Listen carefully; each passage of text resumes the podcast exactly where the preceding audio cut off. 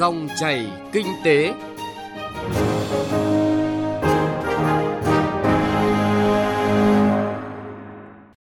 Biên tập viên Hà Nho xin kính chào quý vị và cảm ơn quý vị đang nghe dòng chảy kinh tế. Hôm nay ngày 20 tháng 10, Ngày Phụ nữ Việt Nam, những người thực hiện chương trình xin gửi tới quý vị và các bạn những chị em phụ nữ, sức khỏe, thành công cũng như nhiều niềm vui trong cuộc sống. Và trong chương trình dòng chảy kinh tế hôm nay sẽ chuyển tới quý vị và các bạn những nội dung đáng chú ý.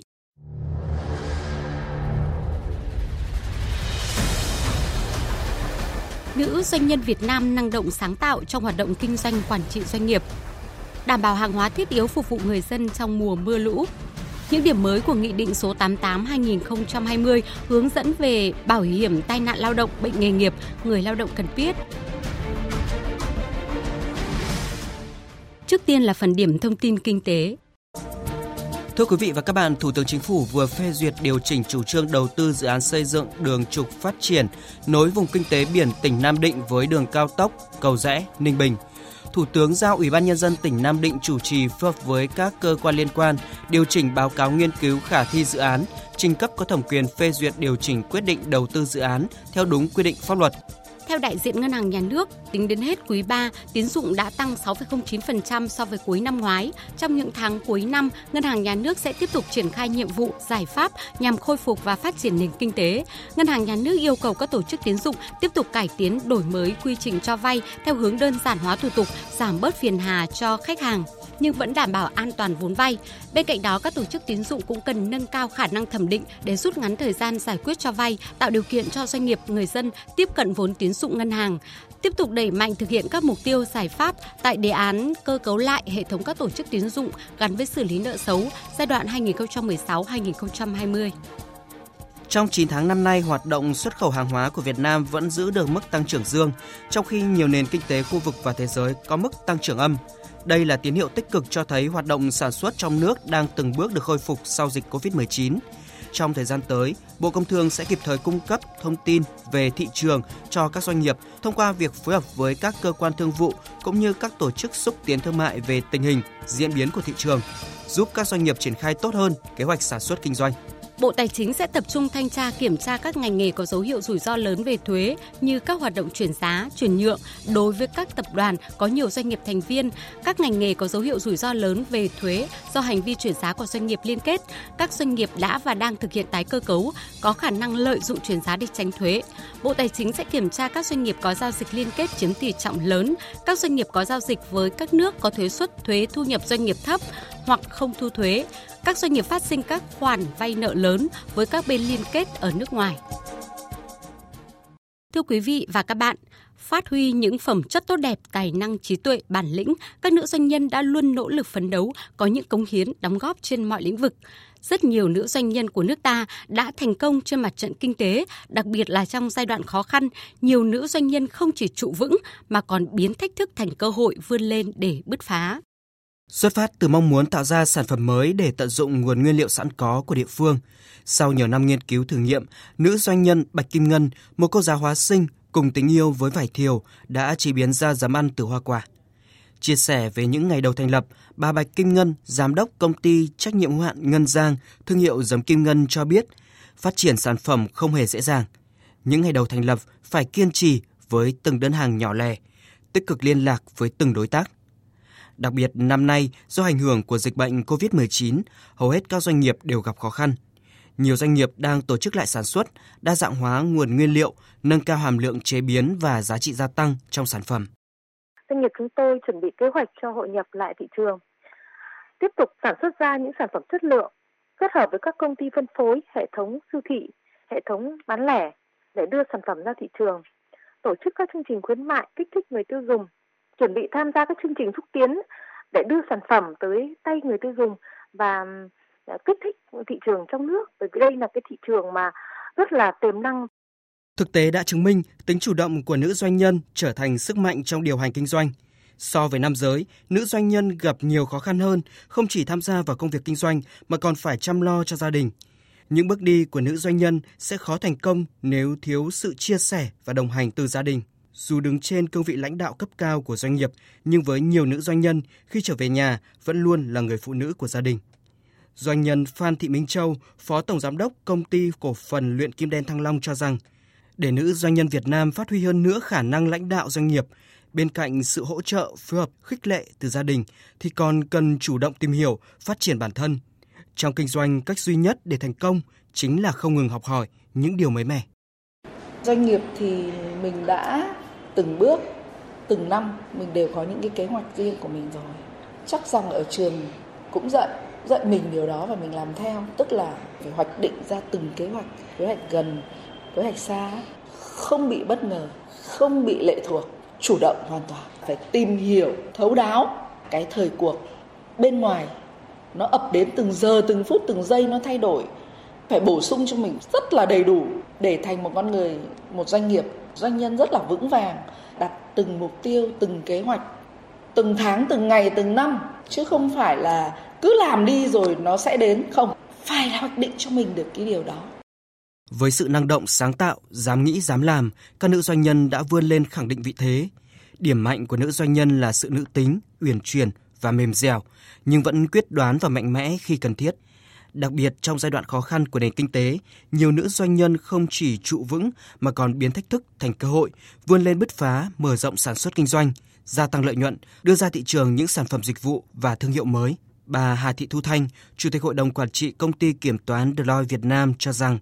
nữ doanh nhân cần nắm bắt được cơ hội để hiện thực hóa các ý tưởng kinh doanh. Tuy nhiên, các nữ doanh nhân cũng rất cần hỗ trợ để nâng cao năng lực cạnh tranh, xây dựng và phát triển doanh nghiệp. Tôi cho rằng cái hỗ trợ bình đẳng giới lớn nhất nó nằm ở hai góc độ. Một là những hỗ trợ về mặt kỹ thuật để thay đổi và đưa thêm vào những điều khoản hỗ trợ nữ uh, trong uh, các cái luật cái hướng dẫn thực thi của các địa phương về mặt thực thi cụ thể thì tôi nghĩ rằng là các phái đoàn ngoại giao, các đại sứ quán, các tổ chức quốc tế có thể là hỗ trợ trực tiếp đối với các hiệp hội nữ doanh nhân, các câu lạc bộ nữ doanh nhân để họ có thể có được những cơ hội, có những đào tạo nâng cao cái năng lực quản lý điều hành. Đấy chính là cái vai trò của họ để họ có thể phát triển kinh doanh bền vững. Làm doanh nhân đã khó, làm nữ doanh nhân còn khó hơn. Ngoài việc phải vượt qua thách thức trong kinh doanh, nữ doanh nhân còn phải đối mặt với định kiến xã hội về phụ nữ. Tuy vậy, hiện nay, nhiều nữ doanh nhân đã chiếm những vị trí quan trọng trong doanh nghiệp. Sự thành công của nữ doanh nhân luôn là tấm gương đầy khích lệ, dám nghĩ dám làm và sẵn sàng vượt qua thử thách.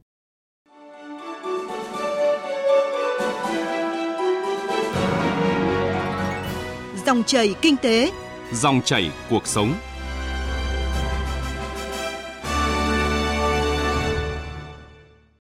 Thưa quý vị và các bạn, Chính phủ ban hành Nghị định 88-2020 được áp dụng từ ngày 15 tháng 9 năm nay hướng dẫn về bảo hiểm tai nạn lao động, bệnh nghề nghiệp bắt buộc, trong đó có một số điểm mới mà người lao động cần lưu ý. Nghị định số 88 năm 2020 hỗ trợ 100% chi phí khám bệnh nghề nghiệp tính theo biểu giá khám bệnh nghề nghiệp do Bộ trưởng Bộ Y tế ban hành tại thời điểm người lao động khám bệnh nghề nghiệp sau khi đã được bảo hiểm y tế chi trả. Số lần hỗ trợ tối đa đối với mỗi người lao động là hai lần, và trong một năm chỉ được nhận hỗ trợ một lần. Như vậy, so với Nghị định số 37 năm 2016, thì Nghị định mới đã nâng mức hỗ trợ chi phí chữa bệnh nghề nghiệp lên 100% thay vì 50% như trước đây. Mặt khác, bổ sung thêm đối tượng được hưởng là thân nhân người lao động bị bệnh nghề nghiệp thay vì chỉ giới hạn là người lao động bị bệnh nghề nghiệp như trước đây. Hỗ trợ kinh phí chữa bệnh không quá 15 triệu đồng, mức hỗ trợ bằng 50% chi phí chữa bệnh nghề nghiệp tính theo biểu giá chữa bệnh nghề nghiệp tại thời điểm người lao động chữa bệnh nghề nghiệp theo quy định của Bộ trưởng Bộ Y tế sau khi đã được bảo hiểm y tế chi trả, nhưng không quá 15 triệu đồng một người. Như vậy, so với Nghị định 37 năm 2016, thì mức hỗ trợ kinh phí chữa bệnh nghề nghiệp được giới hạn bằng một số tiền cụ thể thay vì khống chế là không quá 10 lần mức lương cơ sở một người như trước. Mức giới hạn mới này phù hợp với lộ trình bỏ quy định về mức lương cơ sở theo nghị quyết số 27 ngày 21 tháng 5 năm 2018 của Ban chấp hành Trung ương về cải cách chính sách tiền lương. Giảm điều kiện hưởng tiền chữa bệnh nghề nghiệp, quy định mới đã bỏ điều kiện sử dụng lao động đã tổ chức khám, phát hiện bệnh nghề nghiệp cho người lao động theo quy định. Việc bỏ điều kiện này phù hợp với thực tế vì nếu giữ thì nhiều người lao động không được hưởng hỗ trợ kinh phí chữa bệnh nghề nghiệp do nhiều đơn vị sử dụng lao động không tổ chức khám, phát hiện bệnh nghề nghiệp cho người lao động.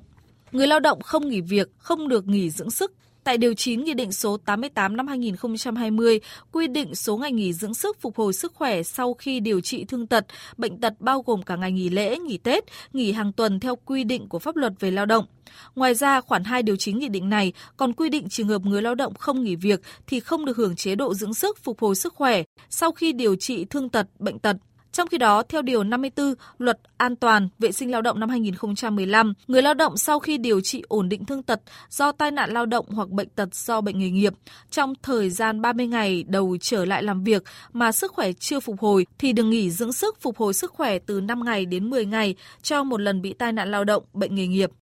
Thưa quý vị và các bạn, để có thêm thông tin về những điểm mới của Nghị định 88-2020 hướng dẫn về bảo hiểm tai nạn lao động bệnh nghề nghiệp bắt buộc, phóng viên Đài Tiếng Nói Việt Nam có cuộc trao đổi nhanh với luật sư Đặng Văn Cường, trưởng văn phòng luật sư chính pháp. Mời quý vị và các bạn cùng nghe. Thưa ông, Nghị định 88 năm 2020 về những thay đổi mức hỗ trợ chế độ bảo hiểm tai nạn lao động bệnh nghề nghiệp có những điểm gì nổi bật so với quy định cũ ạ? Tai nạn lao động bệnh nghề nghiệp là một trong những trường hợp mà được hưởng bảo hiểm xã hội của người lao động. Thì ờ, nội dung này được ờ, quy định tại Nghị định số 88 năm 2020 ờ, được Chính phủ ban hành vào ngày 28 tháng 7 năm 2020. Nó có một số cái nội dung đáng lưu ý so với cái Nghị định số 37 năm 2016 trước đây. Cụ thể với cái quy định của Nghị định 88 thì sẽ hỗ trợ 100% chi phí khám chữa bệnh, bệnh nghề nghiệp để theo cái biểu phí khám chữa bệnh do Bộ Y tế ban hành tại thời điểm người lao động khám bệnh uh, sau khi uh, mắc cái bệnh nghề nghiệp. Và như vậy là với cái quy định như vậy thì cái chế độ đã được thay đổi. Hiện nay là nhà nước uh, đồng ý là chi trả 100% Đấy, so với trước đây là chỉ có 50% thôi. Thứ hai nữa là cái đối tượng được hưởng cái chế độ này thì không chỉ bao gồm cái người đóng bảo hiểm xã hội mà còn cả nhân thân người lao động về bị bệnh nghề nghiệp nữa hoặc là kể cả cái thời điểm là người lao động đã không còn làm việc ở cơ quan đơn vị đó nữa thì cũng được hưởng cái chế độ theo cái nghị định này. À, ngoài ra thì mức hỗ trợ thì trước đây thì là quy định là hỗ trợ không quá 10 lần mức lương cơ sở. Đấy, nhưng mà theo cái nghị quyết số 27 của Ban chấp hành Trung ương thì sẽ có xu hướng là sẽ uh, bỏ cái mức lương cơ sở đi. Cho nên là cái nghị định này đã có cái quy định là mức hỗ trợ kinh phí hỗ trợ là không quá 15 triệu đồng và không phụ thuộc vào cái mức lương cơ sở thì đó là một trong điểm đáng lưu ý của cái nghị định số 88 lần này. Mức thay đổi này có phù hợp với thực tế và lộ trình bỏ mức lương cơ sở theo nghị quyết số 27 ngày 21 tháng 5 năm 2018 không thưa ông? Tôi nghĩ là phù hợp bởi vì khi chúng ta không sử dụng mức lương cơ sở nữa trong cái kế hoạch chính sách là cải cách tiền lương thì uh, những người làm trong khối nhà nước sẽ được hưởng theo cái năng lực theo cái trình độ chuyên môn cũng như là cái mức đóng góp cho xã hội thì sẽ được hưởng uh, trên cái cơ sở sức lao động của mình và sẽ tạo ra một sự cạnh tranh, tạo ra một cái sự là cơ hội để người lao động trong khối nhà nước là cống hiến. Và chính vì vậy là cái mức lương cơ sở sẽ là một cái rào cản tạo ra một sự cào bằng. Chính vì vậy là xu hướng là sẽ bỏ mức lương cơ sở. Và trên cơ sở là khi không còn mức lương cơ sở nữa thì cái quy định tại nghị định 37 trước đây là uh, mức là hưởng chế độ quyền lợi của người uh, bị bệnh nghề nghiệp là được bảo hiểm chi trả là uh, không quá 10 lần cái mức lương cơ sở. Khi mức lương cơ sở không còn nữa thì cái quy định này không có ý nghĩa nữa. Bởi vậy là cái nghị định số 88 lần này đã cụ thể hóa bằng một số tiền là không quá 15 triệu đồng. Uh, có thể nói rằng là nếu mà với một người mà mắc bệnh nghề nghiệp và phải điều trị tại bệnh viện thì 15 triệu đồng có thể là cũng không có nhiều ý nghĩa. Có những người có thể là cái bệnh của họ phải điều trị mất rất là nhiều tiền. Đấy tuy nhiên là với người lao động nghèo thì với hoàn cảnh khó khăn như vậy mà được uh, hỗ trợ đến 15 triệu đồng thì tôi nghĩ là cũng là một số tiền cũng đáng kể. Thứ hai nữa là trong điều kiện kinh tế xã hội Việt Nam còn khó khăn như hiện nay cái, cái quỹ ngân sách về bảo hiểm xã hội còn khó khăn thì cái việc chi trả 15 triệu đồng cho một cái trường hợp bệnh nghề nghiệp và đối với hàng nghìn trường hợp như vậy thì tôi nghĩ là cũng là một con số lớn đối với ngân sách bởi vậy là cái quy định này so với bối cảnh kinh tế, chính trị, xã hội hiện nay là phù hợp. Thế còn tới đây khi mà điều kiện kinh tế xã hội nó tốt hơn nữa, thì tôi nghĩ rằng là cái mức bồi thường cũng như là đối tượng bồi thường ờ, cái trường hợp bồi thường có thể sẽ mở rộng hơn nữa. Vâng xin cảm ơn ông. Quý vị và các bạn vừa nghe cuộc phỏng vấn của phóng viên Đài Tiếng Nói Việt Nam với luật sư Đặng Văn Cường, trưởng văn phòng luật sư chính pháp về những điểm mới của Nghị định 88-2020 hướng dẫn về bảo hiểm tai nạn lao động bệnh nghề nghiệp bắt buộc.